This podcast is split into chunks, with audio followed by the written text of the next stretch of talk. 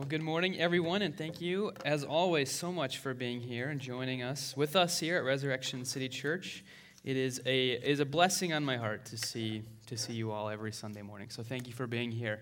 Um, my name is Joel. I am one of the one of the pastors here at Resurrection City Church, and um, we have been and, and will continue today to be going through uh, the book of Daniel um, which is a, uh, a book in the Old Testament. It's, it's a, a really important book um, for uh, kind of the history of Israel as a nation. And, and, and I'm excited towards the end of the sermon series, we'll really talk about what, how what happens in the book of Daniel um, really flows and progresses and takes us to the time of, of Jesus and the time of um, his birth as we approach Christmas. So, this is like a, a really important book in understanding the, the storyline of the whole Bible. So, it's been really fun to go through it um, and to really dig into uh, to why it has been, been seen as so important for the generations that followed it as they sought to live distinct um, in exile, distinct in living out their own kingdom, the kingdom of God, um, the kingdom of the people of God in the midst of other kingdoms, uh, mirroring our own um, experience today, trying to remain faithful to God in a world um, that does not always have that as a value. So, um, Daniel has been a, a, fun book to go through, and I look forward to kind of uh, running through the rest of the fall to do that. So, one of the big features of the book of Daniel is visions. Um, we, we had a vision in chapter 2. We actually didn't really uh, uh, dive into it because it had a lot of crossover with another vision we're going we're gonna see here in a couple of chapters. But today, we are actually uh, going to, to spend a lot of time really digging into this vision or this dream that Nebuchadnezzar has, that Daniel interprets for him.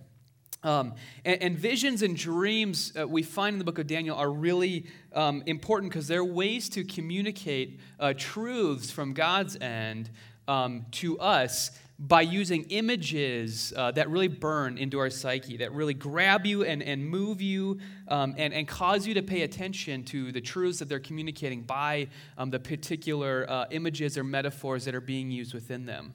Um, and that's one of the reasons why they're, they're so important in the book of Daniel, and, and, and there are other places in the Bible that, that use this as well, is because of their power to communicate certain truths. So we're going to talk about that today, um, and we're going to really dive in and dig into like what the, what the images themselves mean, and what, that's one of the, the, the problems sometimes with interpreting visions and, and, and uh, dreams um, from people who are living in a totally different culture than us is that we have a hard time understanding what the images mean when they would have made perfect sense to them. So, so as we go through this vision and the other visions as well in the book, uh, we're going to really dig in and try to understand what would it have meant to the, the original audience because that will help it kind of open up a whole uh, range of meaning and understanding for us uh, living in a modern modern day sense where we can really have those images grab us as well, just like the people um, in, in Israel and the people reading this um, stuff when it first came out. So, um, this, this uh, vision includes at the center of it a big tree, okay? And the tree represents uh, Nebuchadnezzar, we'll find.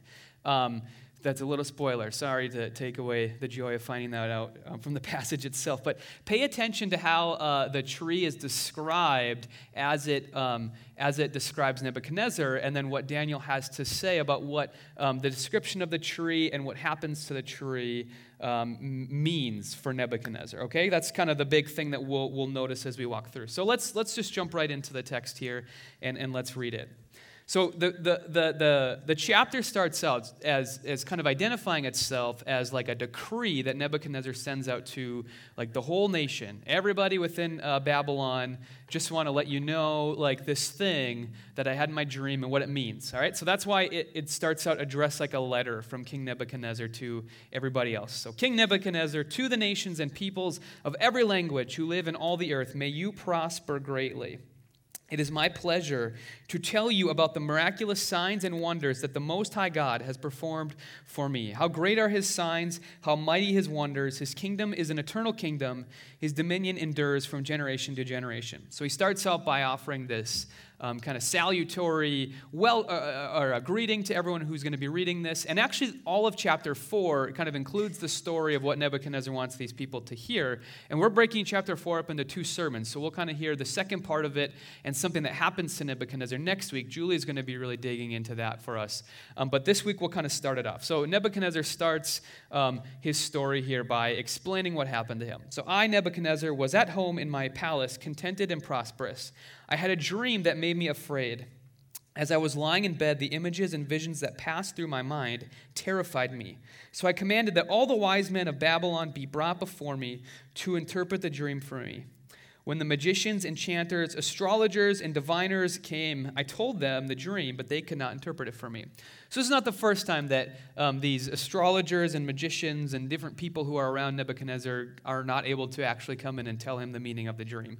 Okay, so um, so in the past, Nebuchadnezzar has been really upset and threatened to kill a bunch of people because they couldn't do it. He seems to have mellowed out this time, which is which is a good look, especially when you're sending a letter about this to the whole nation. It's probably good for them to not be afraid um, that you might go off in a rage and, and, kill a bunch of people if they can't help you out. But um, he's mellowed out and he calls for Daniel. So finally finally, Daniel came into my presence, and I told him the dream.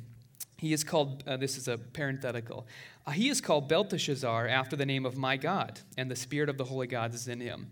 I said, Belteshazzar, chief of the magicians, I know that the spirit of the holy gods is in you, and no mystery is too difficult for you. Here's my dream, interpret it for me.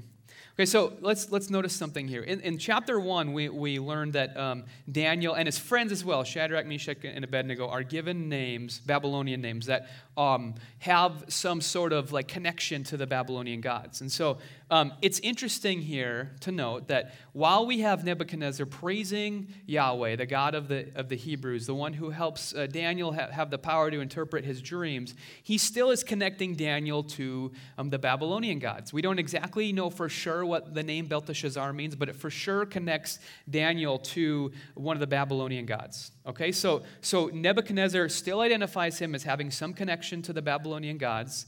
Um, and also, um, he says, and the reason that, that Belteshazzar is able to interpret the dreams is because the spirit of the holy gods is in him. So Nebuchadnezzar, like, like all other ancient peoples at this time, other than the Israelites, is a polytheist. He has a whole pantheon of gods, a whole group of them, and they have their own kind of god life that they're doing, and lots of drama, and basically the ancient equivalent of tabloids about these gods, right? All this weird stuff is going on with them. And so it's not a big deal for Nebuchadnezzar to look at Daniel and say, hey, this, this people has a God. His name is Yahweh, and he seems to have some power too. So I'm just going to kind of add him to the rest of my gods. And he gives Daniel some power to do some stuff. And when I need Daniel and Daniel's God to help me out, I'm going to call him in. But it doesn't necessarily mean that Nebuchadnezzar worships Yahweh in quite the same way that, um, that the, the, the, Israelite people are called to worship their God and the way that we worship Jesus today. It's not quite the same thing. So it's good to kind of understand, understand what he's saying here, right? He's kind of like halfway. He, he's kind of halfway to belief in, in, in Yahweh in the way that, that Daniel or an Orthodox or, or conservative Jew would be. Let's continue on to verse 10 through 12. These are the visions I saw while lying in bed. I looked, and there before me stood a tree in the middle of the land. Its height was enormous. The tree grew large and strong, and its top touched the sky. So the, the Hebrew word here for sky is shamayim, and that actually is just the same word for heaven the Hebrew uh, language, so far as I understand it, I'm not, I, I, don't, I'm not an expert in the Hebrew language by any means, but I believe they only have actually one word for sky. It's the same word as heaven. So when they talk about heaven as the dwelling place of God, they don't necessarily just mean this like this place that's kind of outside our time and reality. They just they just say like this the, the sky is God's space right? And so when we say the word sky, we're also saying heaven. It's the same thing. Um, and actually, in the next uh, slide, we'll see in chapter, uh, or verse, sorry, verse 13, um, the word heaven gets used. It's actually also shamayim being used there, okay? So, anyway, the tree grew large and strong, and its, tr- and its top touched the sky, or it, or it reached heaven. Okay, we can read it like that. It was visible to the ends of the earth. Its leaves were beautiful, its fruit abundant, and on it was food for all. Under it, the wild animals found shelter, and the birds lived in its branches, and from it, every creature was fed. In the visions I saw while lying in bed, I looked, and there before me was a holy one, a messenger coming down from heaven, coming down from the sky or, or. He called in a loud voice Cut down the tree and trim it off its branches, strip off its leaves and scatter its fruit. Let the animals flee from under it and the birds from its branches. Let the stump and its roots, bound with iron and bronze, remain in the ground, in the grass of the field. We'll skip ahead a few verses here um, to, to just kind of where the, the story picks up again after a little bit of an aside. Um, but he's called Daniel in. Daniel's about to help him out and answer it. And so Belteshazzar, remember this is Daniel, answered, My Lord, if only the dream applied to your enemies and its meaning to your adversaries. And you're like, uh oh, this isn't good. I'm sure Nebuchadnezzar at this point is like, I'm not going to like where this is headed um, after he, he starts off with that uh, Daniel says, The tree you saw, which grew large and strong, with its top touching the sky, visible to the whole earth, with beautiful leaves and abundant fruit, providing fruit for all, and giving shelter to the wild animals, um, and having nesting places in its branches for the birds. Your Majesty, you are that tree. You have become great and strong. Your greatness has grown until it reaches the sky, and your dominion extends to distant parts of the earth. Okay? So remember, I said at the beginning, this tree represents Nebuchadnezzar. And there are some clues within it to talk about who Nebuchadnezzar is and what he is within the world. And it's actually very positive. It's a very much a recognition of Nebuchadnezzar's power, right? Um, Oh, sorry about that. Um, so you have, right, the, the big tree here that, that kind of towers over everything else. This is actually a, a screenshot from the movie um, Avatar, right? How many of you guys have seen that movie?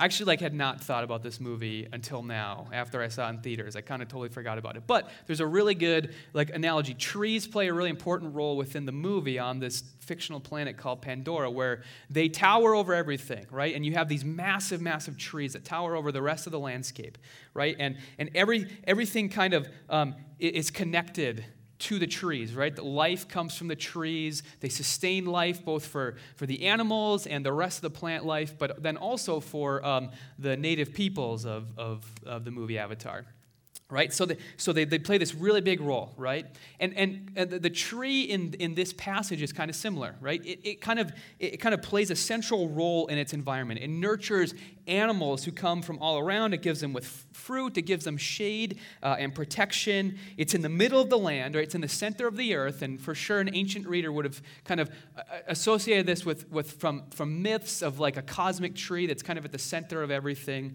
right? It would not be necessarily a new idea to, to Nebuchadnezzar to see a tree kind of at the center of the world, right? Um, and Nebuchadnezzar is the one, Babylon is the one at the center, nurturing everything, right? It's a symbol of luscious life right? Life is growing on the tree. We can see that it is alive, but also um, a source of life also for, for other animals around it.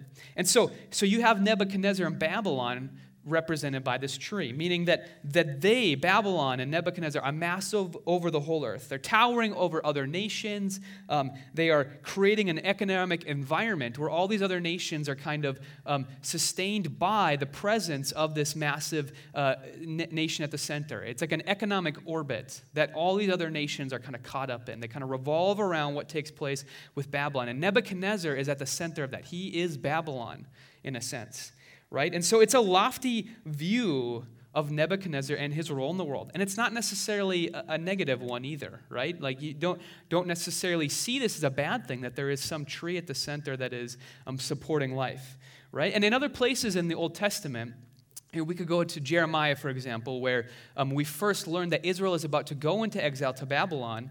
And, and while Babylon is, is portrayed there as, as, a, as a, in many ways, a wicked nation, as a place where, where, God, is, where God is not worshiped, right? And, and, that, and that brings about like um, evil in the life of many of its citizens and many of the other nations that Babylon takes over. God a- a- actually says, like, I'm using Babylon as my tool. Like, good will come from you going into exile. As, as hard as that might be to believe, I'm going to use Babylon for good. I'm going to use its king Nebuchadnezzar to accomplish my will. So it's not a, a black and white view of things, right? There is a good that comes from this nation at the center of everything being Babylon. And so it, it's not God's kingdom, right? We're going to learn what God's kingdom is um, as we walk through the book of Daniel.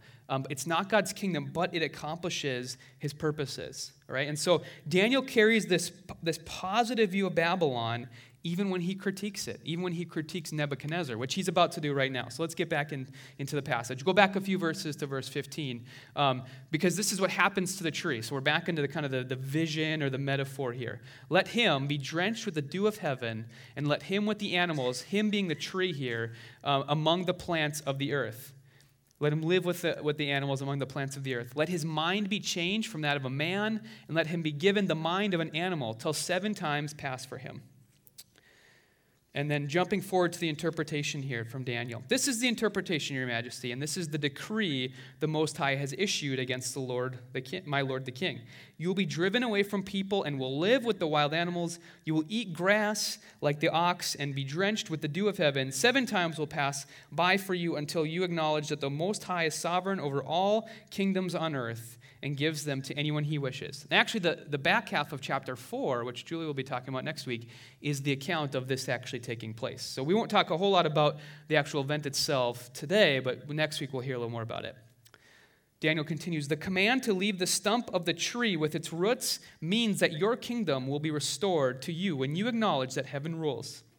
Therefore, Your Majesty, be pleased to accept my advice. Renounce your sins by doing what is right, and your wickedness by being kind to the oppressed. It may be then that your prosperity will continue. So John Goldingay, he's a commentator on, on the book of Daniel. He says, like, we should we should see what's going on here is, is that Nebuchadnezzar's Babylon is like this contemporary embodiment of, of a recurrent ambition of nations. All nations, right, especially the greatest ones, have this ambition to view themselves as the ones that are godlike, right, providing for the whole world, giving, giving life to the whole world, providing and ruling over it. And reaching for heaven, he says, can be seen as this, this, this almost rebellious view by them that by reaching up to the space that God is in, we will take over the role that God has in the world. We don't need a God anymore. Babylon can, can take care of everybody, Babylon can, can make sure that everyone's needs are met. We don't need God to do that anymore. And for sure, if, if you're, if you're um, you know, an astute reader of your Bible and you're reading this, and your mind maybe flashes back to the Tower of Babel, back in Genesis 11, right?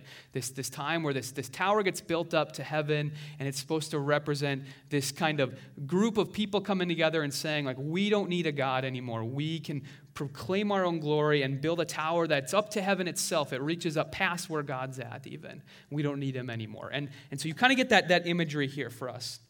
Now, traced throughout the book of Daniel and other places, and we'll, we'll, find this in some of the other visions, is, is the story of other kingdoms that come along, and, and, and some of them devour Babylon, and they're devoured by another nation, and they're devoured by another nation. It's just as always some bigger nation coming in and kind of devouring and kind of trying to take on the role of this tree in the world. And it, and it culminates primarily in Caesar, in the New Testament in Rome, right? And so we'll, we'll find in the book of Daniel as we move forward. And as we get into the New Testament itself, when we read there, we see that Caesar kind of stands a bit in the background. Because Caesar, even, it's not, you know, he, he, he's calling himself the Son of God as well. He's calling himself King of the whole earth. Some of the same phrases that get applied to Jesus in the New Testament.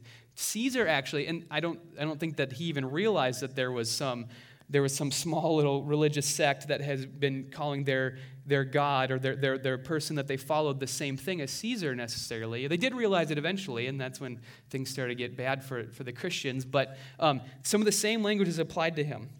Now, Okay, so, so this critique or this kind of challenge to nations that stand up in the place of God and try to extend their, their tree out where they are, are, are, providing for every, the needs of everything is kind of this thing that gets brought up in the Bible and critiqued at different times.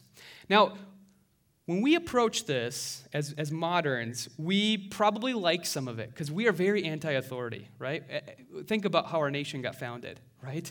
We, we got founded because we overthrew a tyrant and threw his tea into the, into the, the bay or whatever. And, and right, we, we're very anti authority, right? The government works for us. We've set it up so that government works for us. If we don't like how they're doing, we fire them and we hire someone else. It's called an election okay this is how we think of authority so so for us the idea of an emperor controlling us is something we, we naturally kind of kind of recede from so we like this critique right? But it makes it so it can be kind of a challenge for us to relate, right? How do we, how do we view this critique? Now, we for sure can uh, apply it to, to leaders, and we will in the book of Daniel today. But, but who do we primarily view as Caesar, as the one occupying this place of controlling everything for us in our lives today? Who is that person, right? And I would submit to you that when you really think about it, you might view, oops, you might view you as Caesar right? You might see yourself as occupying the role of Caesar. And so what happens is we all end up being. Oh, whoa. Oh my gosh, spoiler alert, everybody. We're all little Caesars, is what, is what we are, okay? Let's go. Can you get me back to that slide? Um, we're all little Caesars. We end up being little Caesars in a way. We end up trying to uh, control everything. We, we say, listen, government or parents or, or all these other traditional authority figures have failed us. And we're not always wrong about that, right? We're not always wrong about that. Okay, but so what our response a lot of times is, especially in this society, is to say, well, I'm going to be the one who controls my destiny then. I'm going to be the one who sets myself up over at least my life and has complete control over it. I'm going to reach up and I'm going to make sure everything is controlled the way that I want it to be. I'm going to have faith in myself. I'm not going to let anything stop me, and I'm not going to let anybody tell me what to do. I am radically free, I'm radically autonomous to do what I want. And we would almost, at least many of us sometimes, would, would rather mess things up on our own, right, than have someone else come in and, and be an authority over us and give us some wisdom about how to do it. We, we, we would almost rather fail doing it our own way than we would having someone else come in and help us and, and act as tell us what to do right that's how that's how like radically we can go this route sometimes and be, try to be our own little caesars and and and so the way that our society is set up actually really helps us out in this. We have all sorts of these uh, things uh, at our disposal to really help us uh, to think this way or to live this way, and, and, and messages we're getting that kind of encourage us to live like this, all right? So, so Caesar, right? If you, if you go back and you study ancient Rome, there are all sorts of like um, po- poems and, um, and like stories that are told about how great Caesar was. It kind of propped him up, and it would get sent out um, to other nations, but Caesar for sure read it and was like, Yeah, I'm pretty great. You can go on the internet and find the same things about you, right? Inspirational quotes, you can find um, self help books, gurus who tell you, You're all you need. Don't let anyone else help you out. You've got it under control. You just gotta, you just gotta do it yourself right? Or, or fight anthem songs that get so popular. They're telling us, like, you got this. You can go out and conquer and do whatever the heck you want. We can find that sort of ego boost when we want it, right? Just like, just like Caesar. Um, we're encouraged to buy products that build us up all the time, that they're kind of marketed to us to take kind of into account the fact that we view ourselves this way, right? I'm loving it by McDonald's. Um, find your greatness. Be unstoppable. Wear this watch that Eli Manning is, is doing here. Find true joy by wearing this fragrance. Or the Burger King one. This is my favorite, okay? Uh, maybe a lot of you don't go to Burger King that often, but you can actually get a crown at Burger King to wear right? As you have it your way. You're the king of burgers, right? And when you step into the Burger King, you know, it's your kingdom to have a burger however you want it. And we get to customize everything, right? Um, we can c- customize burgers, customize cars, customize sandwiches, customize burritos, pizzas, whatever it is we want. We have a lot of freedom to customize and control everything around us. That's how everything is set up around us. All right, and, and the number one product that helps us do this for sure is our phones, right? You remember in the very beginning of, of, of Daniel, he has this chief of staff, Ashpenaz, and he can just say, like, Ashpenaz, um, find me some great Chinese takeout, right? Well, now we have Siri to help us do that, right? Anything we need, our phone can probably get for us.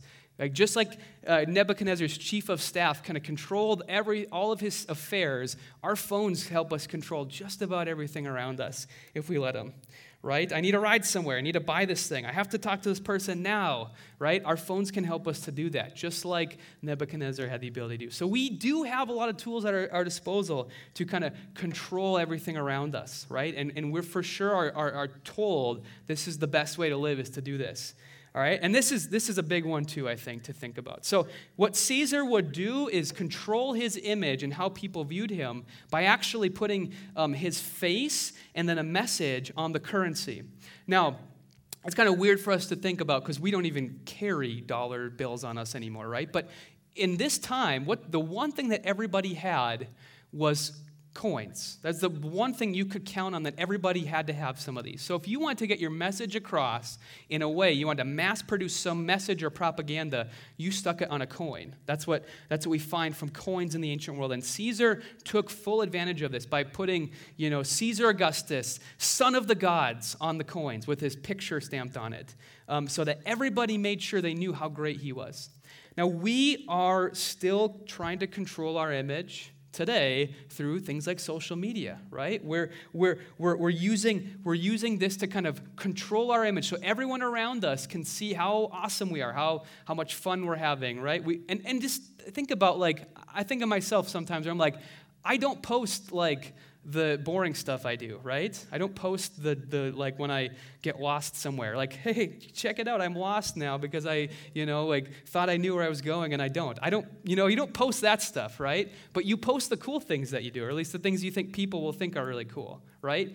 Um, so we're trying to control our image. We want people to see us a certain way, kind of like Caesar does, right? So we're, we're trying to do all the same things in small levels, right? I'm, I'm not comparing any of you to Caesar. Don't, don't take the, this too far, right? But, but we're trying to do a lot of the same things that, that the challenge to Nebuchadnezzar or, or we would have of Caesar in the New Testament is trying to do too. So, as our points of application, I want to kind of move into this time of like, what do we do with this here for us today?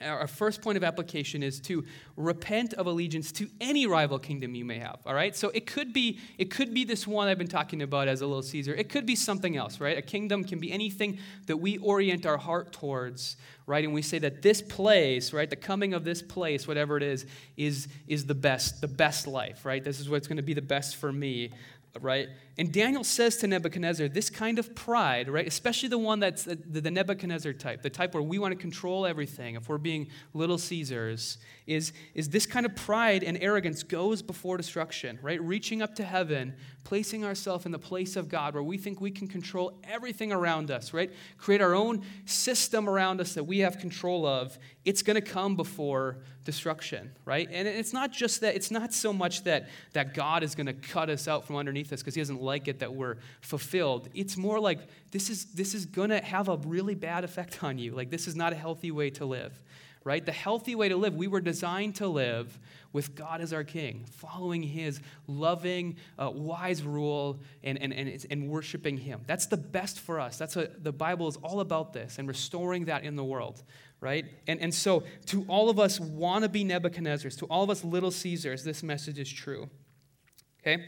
Now, it can be tough, right, to, to do this. This is a, something we have to actively think a lot about because of all the pressures on us that I was talking about earlier, right? It, it means that we're having to say, to admit to ourselves, I'm actually not always the best one to decide how I should live, right? I'm not completely radically free. I'm not as free as I think I am. I don't have as much control as I like to think I do, right? I, I am fallible. I mess up. I sin, right? Uh, I am not my own creator Right? I did not create myself, I did not bring myself into existence.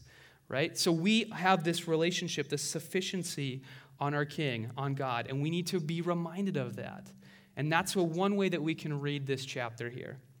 Now, second, a point of application, right? To not that was more of a negative way to look at it, like the positive way to look at it is to perch in the shade of the kingdom of God, to acknowledge, just like Daniel is calling Nebuchadnezzar, acknowledge that heaven rules right? Um, in the Bible, um, there are, and not, not just in, not in Daniel here, right? The word kingdom doesn't show up, but this theme of two kingdoms that kind of run counter to one another is a, is a dominant one in Scripture. And, and one place where it comes out very clearly is in Galatians chapter 4. Paul is talking about uh, these two mountains that represent kind of human agency and then God's agency. And they both are called Jerusalem, right? He, he actually calls the, the actual city of Jerusalem because of where Jerusalem had fallen by the point that he is writing this as, as itself um, one of human construct, no better than the Tower of Babel, right? Which would have been very offensive to Jews reading it at the time.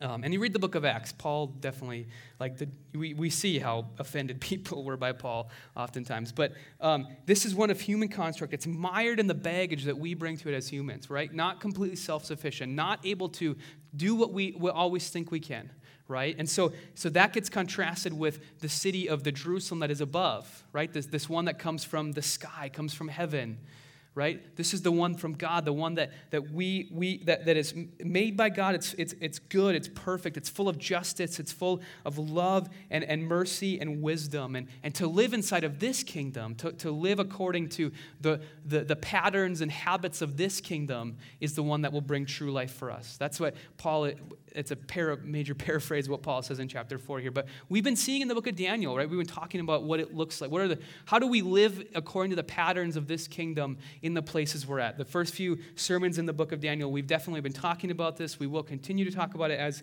as we move forward. But okay, the, the point is that one of these Jerusalems grows from the sustaining seed of the Creator, right? And so this idea of a tree right, that represents a kingdom is not, it's not just in the book of Daniel that we find this imagery, right? If we can go um, to the New Testament where Jesus himself actually refers to the kingdom of God in, in tree like fashion. This is from Mark 4, verses 30 to 32.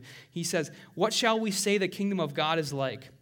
Or what parable shall we use to describe it? It is like a mustard seed which is the smallest of all seeds on earth. Yet when it is planted, it grows and it becomes the largest of all garden plants, with such big branches that the birds can perch in its shade. Okay, so it starts small, but because it's of divine origin, it grows and flourishes till it eventually triumphs and, and stands above everything else. Now, for sure, the, the end point of this is, is Jesus, what Jesus is bringing up is when he returns and he establishes this kingdom on earth. But we can see the impact of Christianity and how it's grown and, and benefited and blessed the world, right? And we've talked a lot about how that is the goal for us as people who follow God, is to, to seek out the welfare of the city and to bless it. And we've seen, uh, I've tried to kind of, you know, walk through some of the effects of beliefs of Christians throughout history and how that has benefited or flourished the places that they've been in to kind of give us a motivation or a hope that what we do when we live that out will have the same effect. Okay? But, um, but, but we have to also understand that, like, God is dealing with the problem of corrupt authority here by uh, offering this other kingdom, right? And, and so, so our, our, our, um, our answer, like we said before, a lot of times to authority is, is, is the little Caesars kingdom, right? To say all authority is bad. I'm going to make all my decisions uh, by myself. I'm going to kind of throw off any uh, traditional authority structure. Like I said, this is a very uh, uh, popular and, and, and normal way to respond to authority for us today. But so there's agreement, right, from, from the Bible here. There's agreement that, um, that, that the corrupt uh, regimes and, and the, the power hungry and, and, and, and overpowerful uh, kingdoms of Nebuchadnezzar and Caesar and the like, like these are problems. These, these oppressed people. These are, these are um, uh, things that need to be dealt with in the world. But the answer is to not to say authority is bad, it's to say we need the right type of kingdom. We need the right type of king. And so Jesus' answer is to start this kingdom right, that has another tree at the center of it. And that tree is the tree that he was nailed to right? Instead of coming in and establishing a kingdom that looked like all the other ones to accomplish its goals, he said, I'm going to start this kingdom off by giving myself up on the cross for the people who are a part of it. Okay? I'm going to, I'm going to, um, I'm going to give up of myself in love for them, for their benefit, to lift them up, to prop them up, to make them whole and new again by being nailed to a tree so that the tree, this mustard seed, can grow into this massive tree. And that's what my kingdom looks like. And that's the kingdom that we're invited into, other than any other sort of kingdom. Okay, so, so as we kind of uh, wrap it up here, I want to just talk about some of the distinctions between the kingdom of God, right, with, remember, at its center, a crucified king, right, versus the, the types of kingdoms that we get to type, we try to build up, right? What, what are some of the, some of the um, characteristics of them? So let's just walk through those, okay? Kingdom of God versus a little Caesar's kingdom. Okay, first of all, uh, the kingdom of God sees Jesus as king and, and therefore the one to imitate, right? The one to follow uh, in the pattern of, of giving ourselves up, of, of, of, of sacrifice, of, uh, you know, we'll, we'll talk a little bit more about this as we go, but it sees Jesus as king and the one to imitate in the little Caesar's kingdom, we trust our deepest self as the lawmaker. We say, we'll figure it out on our own, right? We'll decide on, based on however we're feeling in the morning, that this is how we're going to live. This is how we're going to make it all work. And we're just going to trust that, right? We're just going to trust that. We're going to, we're going to believe that that is, is, um, is better. And just be honest, that's like a really heavy burden to put on yourself, right? Right? That sounds exhausting to me to be the one who is going to control every affair of my life and assume that if I don't, everything's going to go uh, to hell in a handbasket, right? That is that sounds like a terrible way to live. But so many of us, myself included, we put that on ourselves so many times, right? In so many ways, in ways that we don't we don't realize. And and so even though you know deep down we are aware of our limits, of our confusions, of our mistakes, um, we still uh, push back a lot of times, fighting against that, that, that, that there maybe there is someone else that is a better king than we could be. A second part of the feature of the kingdom of God versus the little Caesar's kingdom is that the kingdom of God is, is inherently other oriented right the whole genesis of the, of the kingdom was not to for jesus to come down and, and say like i'm great follow me and i'm going to kill anyone who stands up against me right? It's to actually come down in the most humble way possible and uh, to get spit on and beaten and to be driven out of all sorts of different places and eventually to get nailed onto a cross. All for the benefit of the, the, the least of these, the, the poorest among the people in Israel, the ones who, who realize, like, this is the type of king I need. He did it all on behalf of them. So it's inherently other oriented. A little Caesar's kingdom, though, is inherently self oriented, right? It is inherently about us and our controlling things for us, right? Um, it is inherently about um, how can I get more and more? How can I grow this? How can I add to my own greatness? A third feature of, of the two kingdoms here is the kingdom of God is about justice and it's about redemption. The little Caesar's kingdom is about pleasure and avoids guilt many times. Um, the kingdom of God is, is about coming in, it's about taking broken things and, and, and reconstituting them and making them new, making them whole again. Um, it, it's about justice, it's about righting wrongs and making it so that all people can live in true justice and harmony. Right? That is, that is a, the fundamental goal of the kingdom of God. The little, little Caesar's kingdom, it's more about pleasure and, and it's about that pursuit, even if we end up hurting other people. Right? And it avoids guilt. It doesn't want to admit that it might need to be made new or redeemed, right? Eh, that, that is actually at odds with the very central uh, thesis of this kingdom. Okay, and, and so because of that, um, the kingdom of God, it can admit wrong. People in the kingdom of God can admit wrong and cast that on the cross, knowing there's a way to deal with that and to be reconstituted, to be redeemed, to be made new. Whereas the little Caesar's kingdom, it's going to double down on mistakes and on wrongdoing, right? It can't apologize right? It, it, it, it, it's offended many times by the offer of forgiveness. Really? I don't think I need forgiveness. I'm pretty great. I'm offended that you would say that at the heart of your religion is the fact that I might need some forgiveness for something. How dare you, right? Okay? It can't admit that it's wrong, and so it has to double down a lot of times on things, right? Because it can't admit that what I've been doing is maybe not the best way to go, and I got to look smart and competent and perfect, and so I'm going to keep going on this route, no matter what, even if it's hurting me or hurting other people, right? Because I can't admit that I'm wrong. And so, and so um, the Bible actually calls that like hardening of our hearts, right? Kind of doubling down, saying hardening ourselves to God and the gospel. Okay? And so for us, this is, I hope, very clear, right? Our last point of application is to just to follow the king, okay? Because he is the king of a better kingdom than any other kingdom that we can build that Nebuchadnezzar or Caesar or any other uh, president or, or a governing official could build. Jesus is a better king. And so, so we should treat this as a refreshing thing, right? Not a challenge to us, but as like a cure, as a, as a balm for us, right? To come and to be made new, to be reconstituted um, by the King who, who allows himself to be nailed to a tree on our behalf, okay? Look to the one who gave himself up for you in love to be the one whose kingdom rules your heart and your actions and gives you life, and, and life grows out of you as you follow him. Okay? We are going to close um, in prayer here. We're going to close um, in communion. We're going to close and, and, close in worship. And worship happens a couple of different ways. You can worship through song. We'll have the worship team coming back up here. Uh, we also think that giving is, is, an act of worship as well, uh, as an act of, a way to respond to God in worship, to give back of ourselves, just as He's given for us. And so, if you want to give financially, we have um, a place to give in the very back um, at the welcome table. Um, you can give there, um, but please just just worship with us. Worship God through song. Um, worship the one who, who, who, who dies on our behalf to create this kingdom that we can be a part of, um, this better kingdom. Um, we also will have uh, some prayer in the back. There will be someone available to pray with you. If you have um, any sort of prayer request whatsoever, uh, someone will be, will be standing in the back to offer prayer for you, okay? Um, we have communion that will be offered as well, and we don't, you don't need to be a member of Res City here. We actually don't have any members at all, so you're all not members. Um, but please just be a follower of Jesus and come take communion today as another act of response and remembrance of the one whose body was broken and whose blood was shed on our behalf.